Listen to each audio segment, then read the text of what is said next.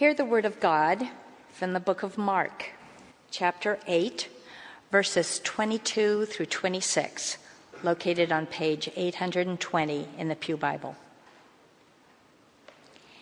They came to Bethsaida. Some people brought a blind man to him and begged him to touch him.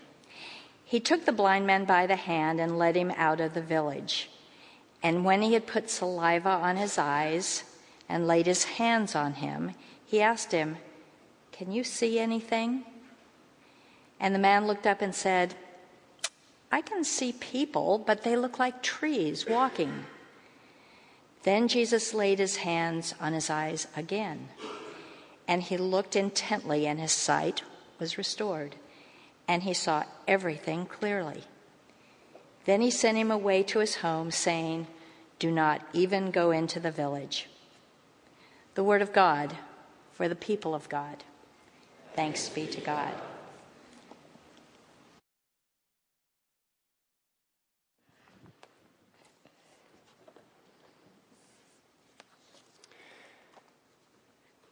Good morning, everybody. Good morning. The Lord be with you. Would you bow your heads with me as we join together in a prayer? And now, O Lord, may the words of my mouth and the meditations of all of our hearts be acceptable in your sight, O Lord, our rock and our Redeemer. Amen.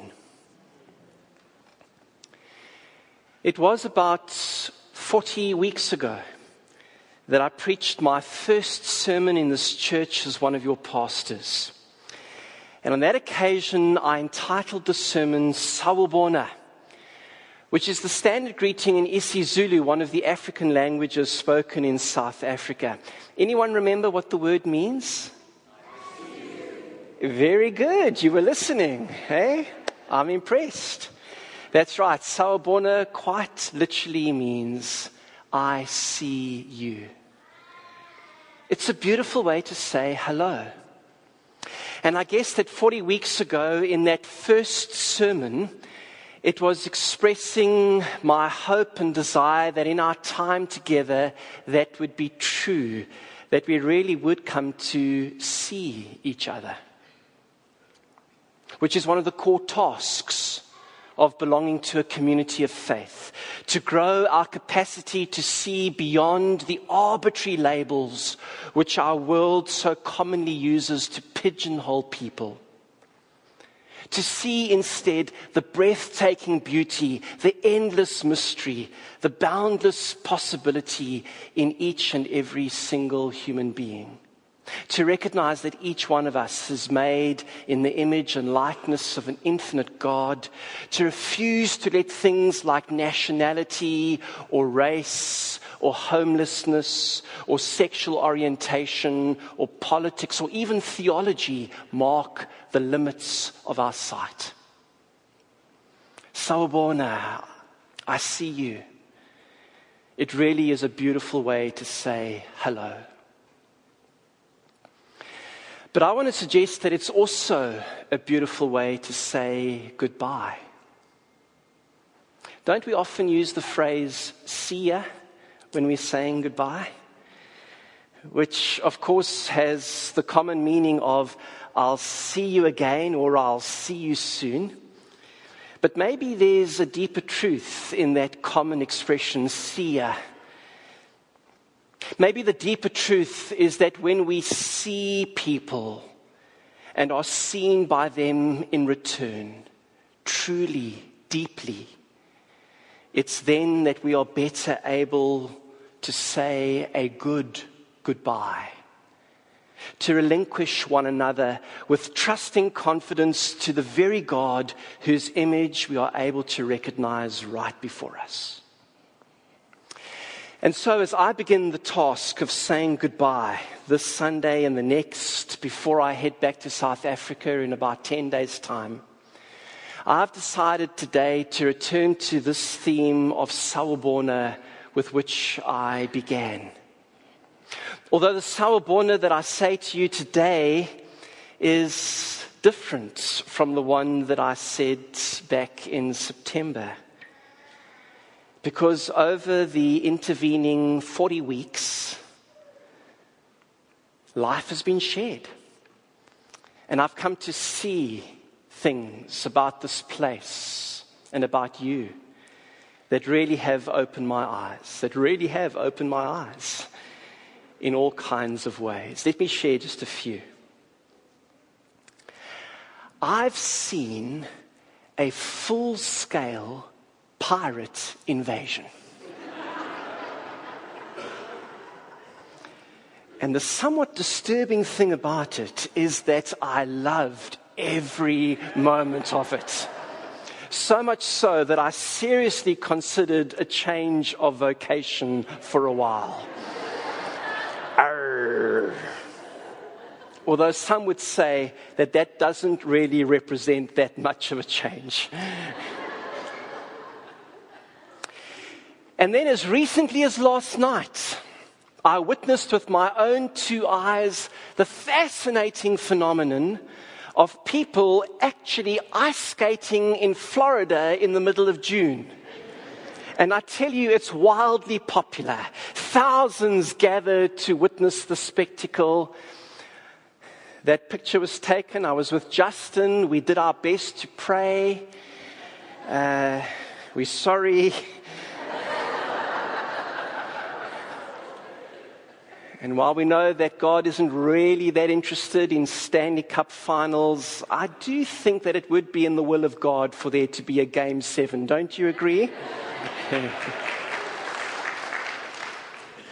Speaking about the Tampa Bay Lightning, I must tell you that a couple of weeks ago, one of the members of our church told me that her, her daughter in middle school thinks that I look like Stephen Stamkos.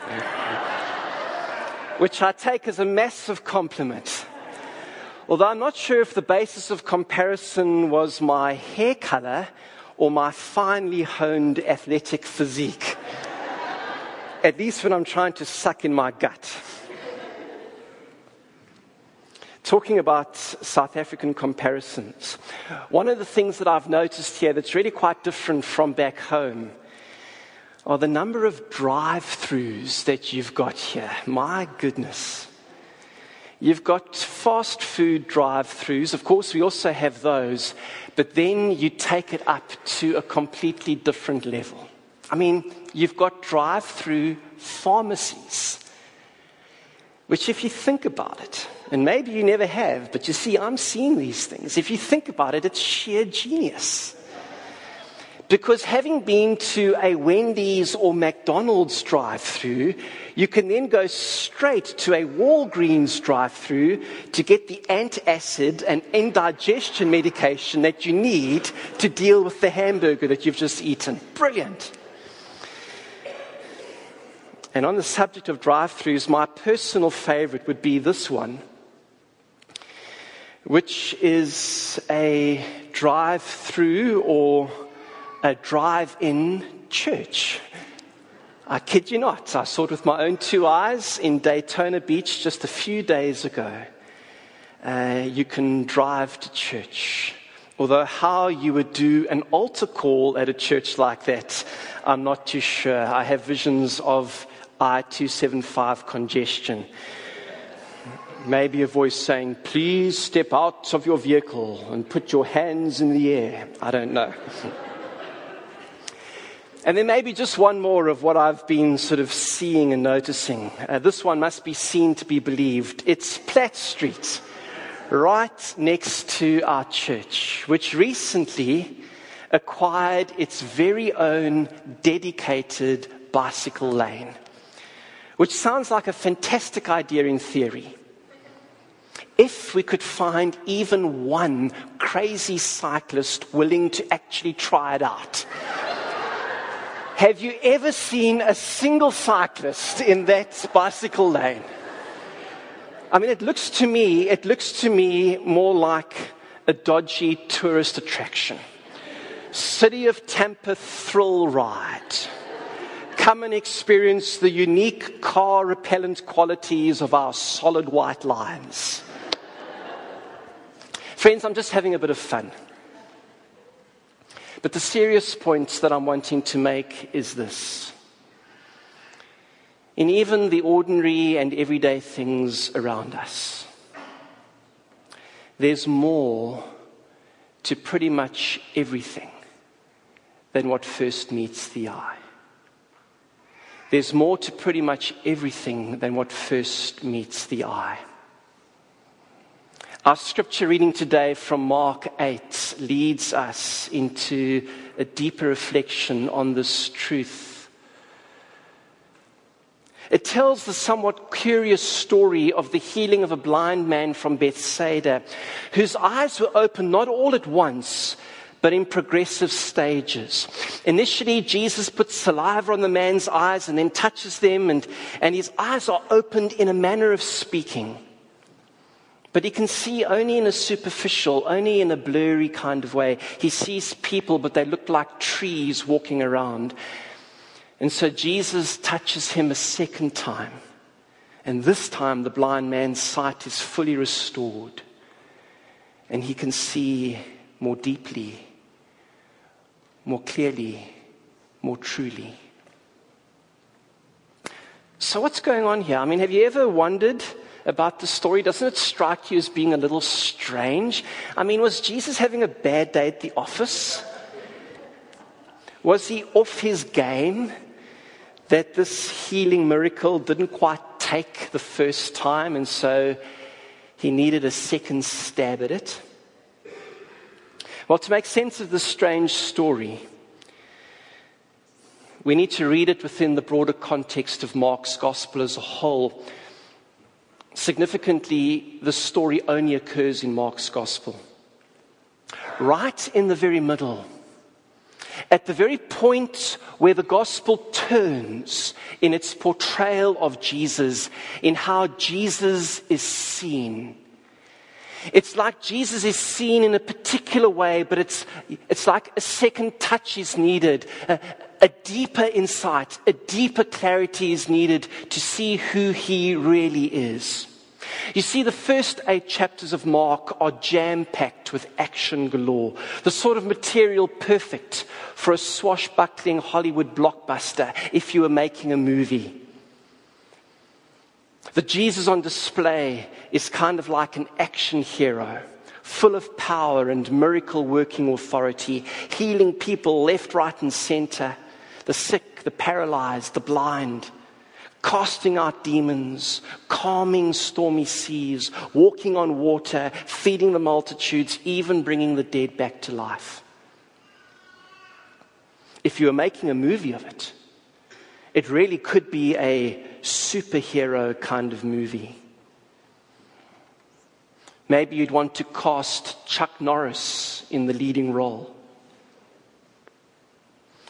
But only if you focused on just the first half of the gospel.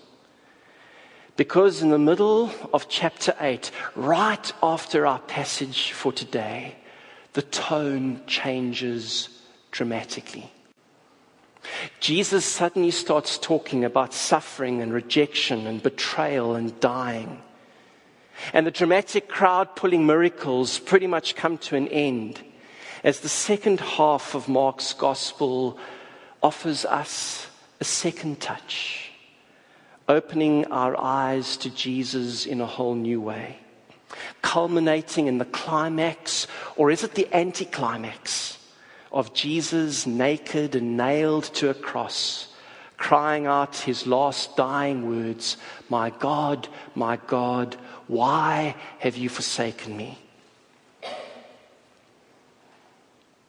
Mark suggests that if we want to really see and understand Jesus, this is part of the picture that we have to consider. And it turns out that he wasn't a superhero after all, at least not in the conventional Hollywood understanding of the term.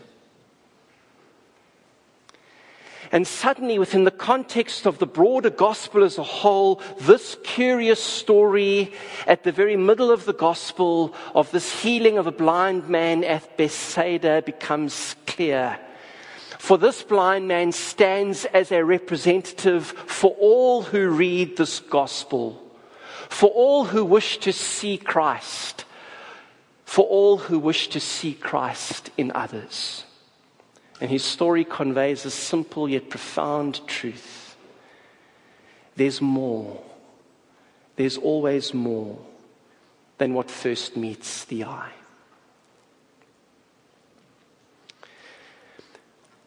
One of the most extraordinary eye-opening experiences I've had here in America was an encounter with a painting by Salvador Dali at the Dali Museum in Saint Pete's.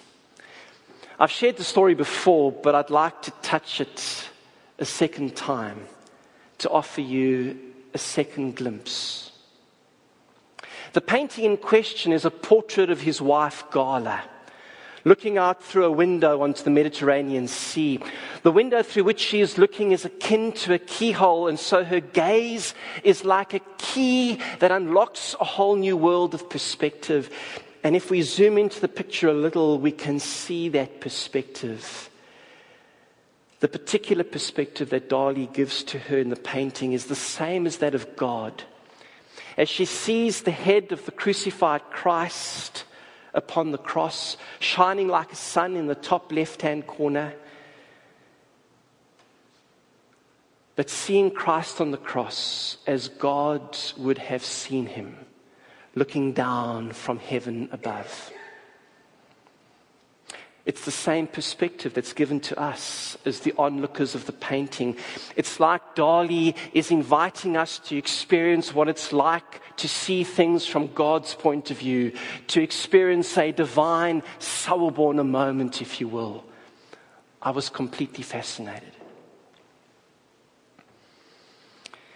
And then the tour guide said the strangest thing. She said that this... If we can just bring the, the zoomed-up version back again, please. She said, this is a picture of Abraham Lincoln. And I thought that she was barking mad. I mean, Abraham Lincoln, you've got to be kidding me. And so I checked the title of the painting, and sure enough, it's called Gala Contemplating the Mediterranean Sea, which at twenty meters becomes the portrait of Abraham Lincoln.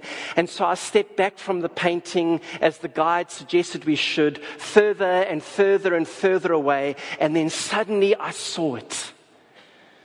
The face of Abraham Lincoln, as clear as day. Quite astonishing. It was like my eyes had been touched a second time, and I caught what felt like a sacred glimpse of what it is that God sees when he says, Sawubona to us. Able to see all of the diversity, all of the complexity, all of the depth, all of the mystery, all of the intricacy of who we are as people, seeing Gala and Abraham Lincoln at the same time and knowing that all of it belongs. And as God says that word of Sawubona to you and to me, know that he sees us in that same deeply nuanced and recognizing way. And as he speaks that word, with it comes a call for us to see in a similar way, to refuse to accept the superficial perspective of who others are, and to dare to explore the depths of the beauty of their personhood. And that's been my particular privilege and joy as I've served among you over these past ten months. You see, when I first arrived back in September, I'd heard about many of the things that make this church the remarkable community of faith that it is. And many of these things were clearly evident for me to see. Like the rich culture of hospitality and the wide open embrace that this church offers to all, it's immediately apparent. You can't miss it. There are greeters at every door, connection cards in every bulletin, warm words of welcome at every service, an open invitation to every communion table. But friends, over these past forty weeks, I have come to see the deeper truth of the hospitality of this church. And I must tell you, it's been a beautiful thing to behold. I've heard stories again and again of people who have felt welcome here who are not certain that they would be. Gay couples, those divorced, single parents, people with doubts or addictions. Just a few weeks ago, a man shared with me his story how two years ago he was in a really bad place. He was living on the streets, and the living was hard. But then he heard about our Open Arms ministry, and so he came. One Sunday morning, after receiving a meal, he felt a prompting to come into this church for the first time. But as he entered that rear door of the sanctuary, he was suddenly very conscious that his clothes were filthy dirty. His hair was a tousled mess. He knew that he didn't smell very good at all. And so he was about to turn around to leave, when a woman sitting in that very back pew caught his eye. In telling the story, he says that she was wearing very smart clothes. She simply patted the empty seat next to her, motioning to him to join her. He shook his head, pointing at his clothes and his hair and the fact that he was smelly. She just patted the empty seat again. And so he joined her. And because of that Sawubona moment, he came back the next week, and the next week, and the next week after that, for all of these two years, right up until today, he was sitting in the second pew at the nine thirty service this morning. And Rob's testimony is that out of that true Sawubona moment, his life has totally changed. What a thing to witness. Or what about the open-mindedness as one of this church's core values? I'd heard about it and had an idea what that looked like. But I've come to see in a deeper way what that really means. For example, when the flags were removed from the sanctuary for the seasons of Advent, Epiphany, and Lent, it generated a certain controversy. But in response to that, two of our members, Jim Lake and Stephen Crawford, valuing the principle of open-mindedness and the value of open-mindedness in this church, have initiated a class called American Gospel, in which dialogue and study around these sorts of issues is happening. And at the portico this very afternoon at four o'clock, the first in what may become a series of courageous conversations will take place, with today's topic being the American flag in Christian worship. When I see these things, I am moved and amazed. It is beautiful indeed. And I could continue about this church's mission and discipleship and giving, and the deeper ways in which we can see what God is doing in and through this church in opening the eyes of many to see and to be seen. And so, friends, I must say that even as I prepare to leave you, it is with great joy and with an overwhelming sense of gratitude that I believe that I can say to you, Sawubona, I see you in a fuller way. And it's a beautiful thing indeed. But even more important than my ability to say that is the truth that God says that same word to you, and he does so with true pride and delight. And in speaking that word, God is surely calling you to continue speaking it with integrity to others. And so my fervent prayer is that this church would continue to be a place where Sawubona moments happen with regularity, in which the deeper truth of who we all are as the beloved sons and daughters of the living God may be seen in all of its rich and exquisite beauty. And may it all be to the honor and praise and glory of God. Amen.